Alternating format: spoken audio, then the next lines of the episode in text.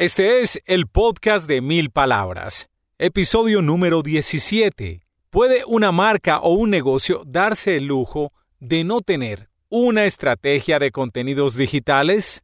Bienvenidos. Aquí comienza el podcast de mil palabras. Un espacio con ideas de comunicación efectiva, emprendimiento y marketing digital que lo ayudarán a crecer su negocio. Con ustedes, Santiago Ríos. ¿Cómo están? Este es el podcast de mil palabras. Arrancamos con emoción el día. Ah, es que me gusta hacer este programa. Me siento muy feliz cuando grabo el podcast de mil palabras porque me gusta compartir ideas. Sí, me gusta que me escuchen. Bueno, al fin y al cabo alguna vez les conté que trabajé en la radio, que me decían radio en el colegio porque me gustaba el medio y ahora con los podcasts pues me gusta compartir un mensaje, saber que ustedes están al otro lado escuchándome, saber que este mensaje está impactando la vida de alguna persona. Si al menos una persona, una, se queda con algo importante en cada contenido y lo aplica en su negocio, en su día a día, en su emprendimiento, con su marca, en su carrera profesional, porque eventualmente está trabajando, pero tiene una gran idea para un proyecto de la oficina para la que trabaja. Si al menos una cosa le queda a una persona, yo estoy tranquilo, me doy por satisfecho. Pero de verdad creo que son muchas más personas que están siendo impactadas con este podcast y lo que les pido el favor siempre es que compartan el contenido con alguien que eventualmente le pueda servir toda esta información que compartimos semanalmente sobre marketing digital, emprendimiento, comunicación efectiva, crecimiento de empresas, en fin, todo lo que se necesita para seguir creando, progresando, triunfando, ¿cierto? Porque la idea cuando creamos un emprendimiento es alcanzar ciertos proyectos que nos permitan vivir mejor y de eso se trata todo este ejercicio y todo lo que compartimos. Y lo que compartimos no es palabra, no es la última palabra, no es que sea pues lo que nosotros decimos. No, hay muchos puntos de vista, ¿no? Hay muchos puntos de vista y uno se encuentra contradicciones o contradictores todo el tiempo y está bien. A veces los contradictores le cambian a uno la perspectiva o al menos lo hacen ver un punto de vista diferente, uno empieza a entenderlos mejor, así uno no comparte a veces lo que dicen. Y está bien, probablemente usted está de acuerdo con muchas de las cosas que digo y otras no. En fin, medio editorial acá para contarles, para explicarles, expresarles la felicidad que me da compartir estas ideas con ustedes. Gracias a todos los que nos escriben desde diferentes partes de América Latina especialmente a Matías Cincunegui en Argentina, a Amanda Pedraza que está en Santa Marta, Colombia. También me saluda desde la Cámara de Comercio Aurra Sur, cerca de nuestra ciudad Medellín, un alto directivo de esa organización, José Alejandro Tamayo, quien es compañero mío de la universidad, pero está en la sintonía de este podcast y me dice, hermano, tenía muy pendiente compartirte una felicitación más que especial por tu podcast de mil palabras, sencillamente genial. Luego dice, Tenía pendiente escuchar el de transformación digital con el presidente de Tigo. Mejor imposible. Y dos dedos pulgares hacia arriba. Muy bien, gracias José. A propósito de ese podcast de Marcelo Cataldo de transformación digital es fundamental para cualquier organización, así que búsquelo, creo que es el número 10. Sí, sí, es el número 10. Y los invito a que se animen a escribirme, a hacerme cualquier comentario. Me pueden encontrar en Santiago Ríos arroba milpalabras.com.co. Atención que nadie todavía se ha animado a enviarme un audio. Envíenme un audio. Sin miedo. Vea, hagamos un trato. Me envían un audio y si empiezan como a, a gaguear, a pensar, a... Mm, eh, eh, eh, no se preocupen, los vamos a editar con mucho cariño acá, de verdad pues los editamos para que salgan bien. No los vamos a editar para quitarles su idea, sino para que salgan bien. Así que sin nervios, ¿eh? Graben el, el audio fácil, lo anexan al correo y lo envían, un audio cortico con una pregunta, con una opinión, con un comentario. Bueno, en otras notas sociales, hay que contarles que estamos en Stitcher. Estamos, Stitcher es una aplicación para Android, los que tienen teléfono Android, muy buena para suscribirse, para comentar este podcast. Estamos en Apple Podcast, que es sin duda la plataforma más popular para teléfonos iPhone. También nos pueden encontrar en Spotify, que está creciendo bastante. y en Google Podcast, entre otros directorios importantes. Nos buscan allí, se suscriben y al suscribirse se aseguran, mejor dicho, están asegurando que cada vez que haya un capítulo nuevo, ustedes sean notificados para escucharnos. Santiago Ríos conduce el podcast de mil palabras. Nuestro tema de hoy es, ¿puede una marca o un negocio darse el lujo de no tener una estrategia de contenidos digitales?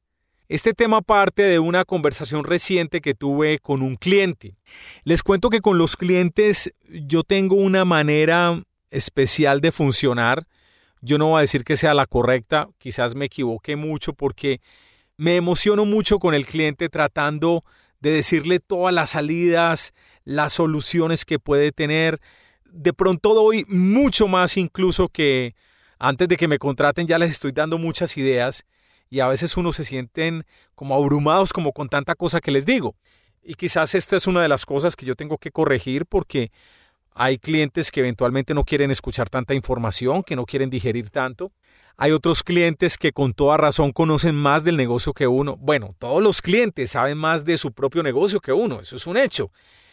Pero hay unos que son menos coachables, es decir, no hay manera de contarles cosas porque no te dejan, no te dejan, no, eso ya lo ensayamos, no, eso ya se hizo, no, eso no me parece. Entonces es más difícil tratarles de vender una idea, un concepto.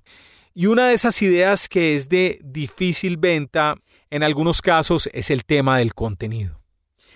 Me encontré recientemente con un cliente que quiero mucho por otras razones, pero que en este caso una de las personas familiares de este cliente no quiere dejar avanzar las cosas con ciertas razones que me parecen válidas y muy respetables, lo que ocurrió fue que traté de hacerle entender la importancia de tener una estrategia de contenidos digitales. No voy a redundar en este punto, lo voy a decir muy rápido, porque hay que tener contenidos, porque una marca debe producir contenidos. Bueno, lo estoy pregonando hace 13 años, varias razones. Primera, genera autoridad.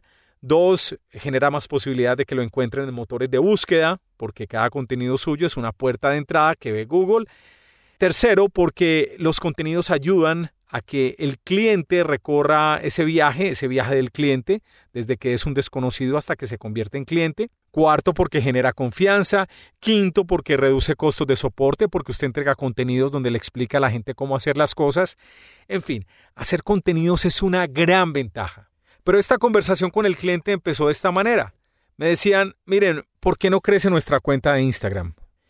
Y la cuenta de Instagram era básicamente una foto del teléfono, otra foto de la dirección, otra foto de las instalaciones, otra foto de los profesionales que trabajan allá.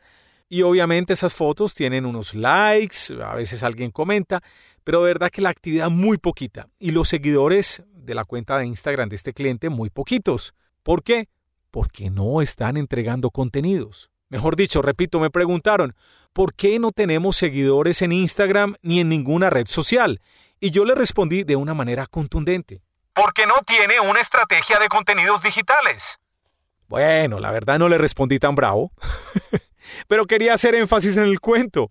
Hay que tener una estrategia de contenidos digitales para crecer en redes sociales, para crecer en su credibilidad, en su autoridad, entonces, cuando hice el planteamiento de que era importante crear contenidos de manera frecuente, con unos pequeños videos educativos donde explicaran cómo este servicio puede ayudar a las personas, no les voy a decir de qué tipo de negocio se trata por respeto a este cliente. Cuando insinué que se podían hacer este tipo de videos cortos para Instagram y quizás unos más largos para YouTube, la respuesta de uno de los socios fue, pero si eso lo está haciendo todo el mundo. Entonces aquí aparece una gran paradoja. Hace 13 años uno le preguntaba a una marca, usted no hace contenidos digitales. ¿Para qué? Nadie hace eso. Y 13 años después, usted hace contenidos digitales. No, todo el mundo hace eso. es decir, antes porque nadie hacía y hoy porque todo el mundo lo hace. Todo el mundo lo hace, entre comillas. Estoy haciendo aquí con las manos así como unas comillas. Todo el mundo lo hace, entre comillas. Pero hay que revisar realmente la gente cómo está creando contenidos. Yo creo sinceramente que hay mucho ruido, que todo el mundo quiere estar en redes sociales, pero que no todos hacen la tarea correcta a la hora de crear una estrategia de contenidos digitales. Y en la medida que voy conociendo ciertas industrias donde están ubicados nuestros clientes, yo hago búsquedas aleatorias en YouTube, tratándome de poner en la cabeza de lo que el usuario de ese cliente está buscando. Y claro, YouTube siempre le va a entregar a uno muchos resultados, o Google le va a entregar a uno muchos resultados, todos. Pero cuando uno ve quién está en el primer lugar de la búsqueda, ahí es donde uno encuentra que hay oportunidad de destacarse. ¿Por qué? Porque el contenido probablemente está mal optimizado. Se da uno cuenta cómo manejan las palabras claves, cómo es el título, cómo es la descripción. Y si están allí es más bien por algo aleatorio. Entonces, si la marca tiene una verdadera intención de crear una estrategia de contenidos digitales, puede optimizar de manera correcta los contenidos y volverse imbatible. Y les digo, esto en el mercado hispano todavía es una gran oportunidad en la mayoría de industrias que ustedes se imaginen. Hay unas copadas, obviamente. Hay ciertas categorías, por ejemplo, el tema de mm, maquillaje, de cómo las mujeres se arreglan. Eso es una categoría muy copada y es difícil de competir. No le voy a decir que no. El tema de cocina, recetas. Eso es una categoría que también está bastante atacada. Pero, por ejemplo, con nuestro cliente, la Clínica del Campestre, que para los que no saben es una clínica en la ciudad de Medellín, es una pyme, es una empresa pequeña que compite con clínicas muy grandes en Medellín, en Colombia y en América Latina, la Clínica del Campestre construyó el tercer canal de la salud más visitado en América Latina, siendo una empresa pequeña. Es un caso de éxito maravilloso donde los doctores comparten su experticia con los pacientes. Al momento de grabar este podcast, el canal de la clínica tenía más de 14 millones de reproducciones, más de 54 mil suscriptores, una barbaridad para una empresa pequeña. Entonces yo me planteo esta pregunta. ¿Cuántos de esos 14 millones se pueden haber convertido en clientes? Bueno, yo no tengo la respuesta, pero le aseguro, le aseguro que mínimo 50, 100 personas nuevas han llegado a esa clínica y se han convertido en clientes habituales durante mucho tiempo. Y creo que me estoy yendo por lo bajo, porque me cuentan incluso que llegan pacientes de otros países, llegan sin póliza, llegan a pagar una consulta privada que cuesta bastante dinero simplemente porque conoció un doctor en YouTube que le habló de un tema puntual. Entonces ustedes pueden hacer una consulta muy rápida de cómo su competencia puede estar apareciendo en un sitio web que también es una red social que es YouTube, pero que funciona con la misma lógica de su papá Google y es entregar resultados relevantes cuando la gente está buscando resolver alguna situación. Si hacen una búsqueda con esos términos que su cliente pudiera estar buscando, y usted ve que el primer video, los primeros resultados, tienen un título que no es igual, que la variación es considerable, que unos videos tienen muchas reproducciones, otros no tienen tantas, entonces ahí hay una oportunidad. Ahora bien, volvamos al caso de la industria que está muy copada. Ah, es que hay mucha gente ahí compitiendo. Bueno, eso es una muestra de que hay mercado, de que hay muchísima gente buscando la solución que usted puede ofrecer. Pero no debería ser una excusa para una marca el que no tenga estrategia de contenidos digitales, el decir que no es que mucha gente está allí. ¿Qué tiene que ver eso? En todo caso, tiene que competir con ellos de alguna manera y no puede dejar de lado los contenidos digitales. En estos días vi una conferencia reciente de Gary Vaynerchuk, una persona famosísima en todo el tema de redes sociales en Estados Unidos. Creo que el hombre es ruso, pero vive hace mucho tiempo en Estados Unidos. Y alguien le preguntó ¿Cómo le justifico a mis clientes la importancia de tener una estrategia de contenidos digitales? Y Gary le dice, pues dígale que si no tiene contenidos, no tiene presencia, no tiene mercado. Dígale que si no hace ejercicio, va a tener problemas de salud. Dígale que si no conversa regularmente con los hijos, va a tener una relación muy tormentosa con ellos cuando sean grandes. Tiene toda la razón. Si no tiene contenidos, no tiene presencia en redes sociales. Volviendo con el cliente en la conversación me dice, no, es que yo no quiero ser como todo el mundo, yo quiero ser original. Ah, ahí la palabra originalidad o la palabra innovación, hay que entenderla hasta dónde la lleva uno y cómo la lleva uno. Porque yo le preguntaba, mire, en su negocio, ¿cómo se hace esto? Yo le hice la pregunta y me dice, ah, es un procedimiento donde primero hay que hacer X, después Y, después Z. Ah, pero en lugar de X usted puede poner C. No, no, no, tiene que ser X, Y, Z. Bueno, usted no puede ser original cambiando la X por la C. el proceso sigue siendo XYZ. Si quiere ser original, tiene que hacerlo dentro de un contexto, dentro de un esquema, dentro de una estructura y unos principios de comunicación y de cómo funciona la dinámica de las redes sociales y de Google. Esa dinámica es, la gente busca soluciones, yo se la entrego con mi marca, con contenidos valiosos que generan valor, que cambian la vida de las personas. Hey, estoy como muy exaltado hoy, ¿cierto? bueno, me excusan, no estoy bravo, simplemente estoy así haciendo mucho énfasis con mucho carácter a lo que defiendo desde hace tanto tiempo, los contenidos digitales. El caso es que uno no se puede atormentar porque haya mucha comunicación. Es que ese problema no lo controlamos nosotros. Si nosotros como marca decimos, no, no creemos más contenidos porque vamos a sobrepoblar la humanidad de contenidos y entonces vamos a abrumar a todos con... No, la gente ya está lidiando con esa carga y la gente está escogiendo lo que quiere ver, ver, escuchar, leer, bueno, en fin. Hay muchas personas que les encanta consumir contenidos todo el tiempo. Ya cada cual escoge lo que quiere. Algunos escogen porquería, otros escogen entretenimiento, otros pierden el tiempo, otros aprenden constantemente, otros tratan de solucionar problemas para sus vidas y para sus negocios. Pero todo el mundo va a consumir contenidos todo el tiempo. Llevemos la analogía a otra parte. Muchos conocemos a Netflix, de acuerdo. Hay mucho contenido allí.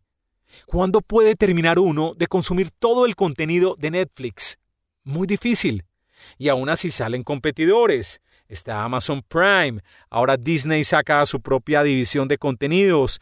HBO viene con su aplicación muy fuerte. En Estados Unidos existe otra plataforma que se llama Hulu. Bueno, contenidos hay por todas partes, nadie deja de hacer contenidos.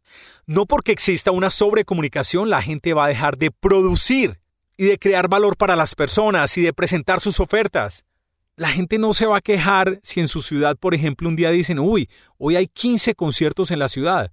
Hay conciertos de rock, de reggaetón, de rancheras, de... Nadie se va a quejar de eso.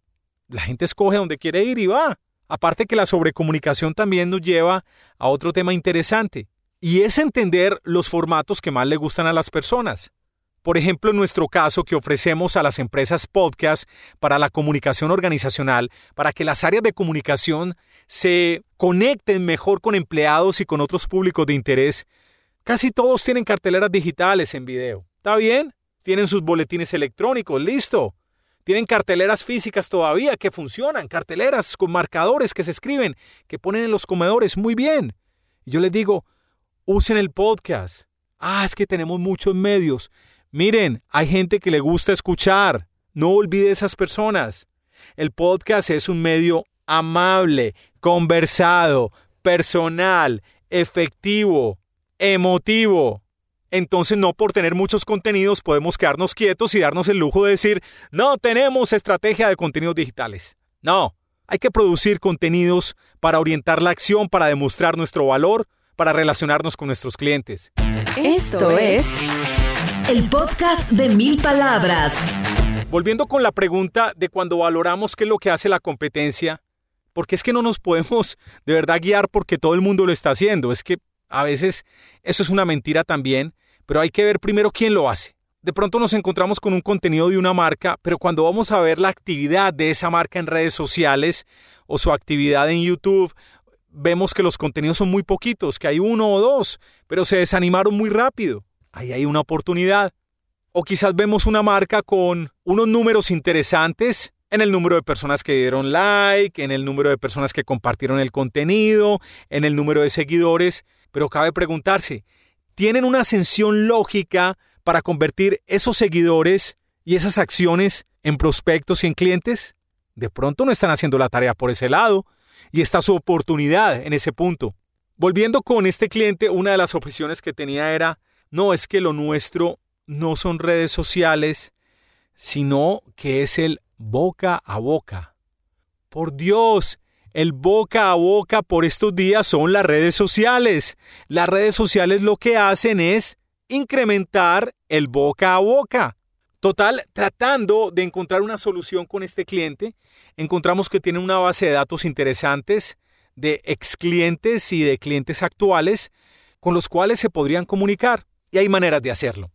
Están envíos masivos de correo electrónico, están envíos masivos de mensajes de texto por celular, o incluso uno pudiera tomar toda esa base de datos de correos electrónicos y crear una audiencia customizada en Facebook o en Instagram o en otra red social y cada una de estas plataformas se encargará de mostrar un aviso de esta marca, de este cliente, a la persona dueña de ese correo electrónico. Eso puede pasar. Es decir, yo no me muestro de manera masiva a nuevos públicos, que, que a propósito me devuelvo. Me parece un error no mostrarse a nuevos públicos porque siempre tiene que haber sangre nueva en el negocio. Siempre tiene que haber sangre nueva entrando por la parte de arriba del embudo de ventas. Y eso se empieza a decantar. Imagínense un embudo. Arriba entra mucha gente y en la medida que va avanzando el embudo hacia abajo se va estrechando porque muchos van saliendo. Muchos llegan a pedir únicamente lo gratis, lo que tiene descuento o a comparar precios. Eso es verdad, pero eso pasa en todos los negocios, en todas las marcas va a pasar eso. Y con marcas de lujo, con marcas populares, con lo que quieran. Pero si yo no hago esa bulla al público general, no voy a tener personas para decantar en el embudo en la parte de arriba. Es que de todo modo, si 100 personas conocen mi marca o pasan por la vitrina de mi almacén, no significa que las 100 vayan a comprar. En las métricas después vamos a descubrir que de 100 compraron 10 o 5 o una porque de pronto esa sola persona representa un retorno a la inversión impresionante, a la inversión de mercadeo. Con una sola se puede librar todo el ejercicio, pero esa persona única, esa persona una, nadie ha dicho eso, yo lo estoy diciendo, no se va a concretar, no la vamos a tener como nuevo cliente si en primer lugar no ponemos 100 personas arriba del embudo. Entonces siempre hay que tener Sangre nueva, sangre fresca en la parte superior del embudo. ¿Y cómo lo logramos? Con contenidos que agreguen valor, que resuelvan problemas a lo que la gente está buscando en Internet.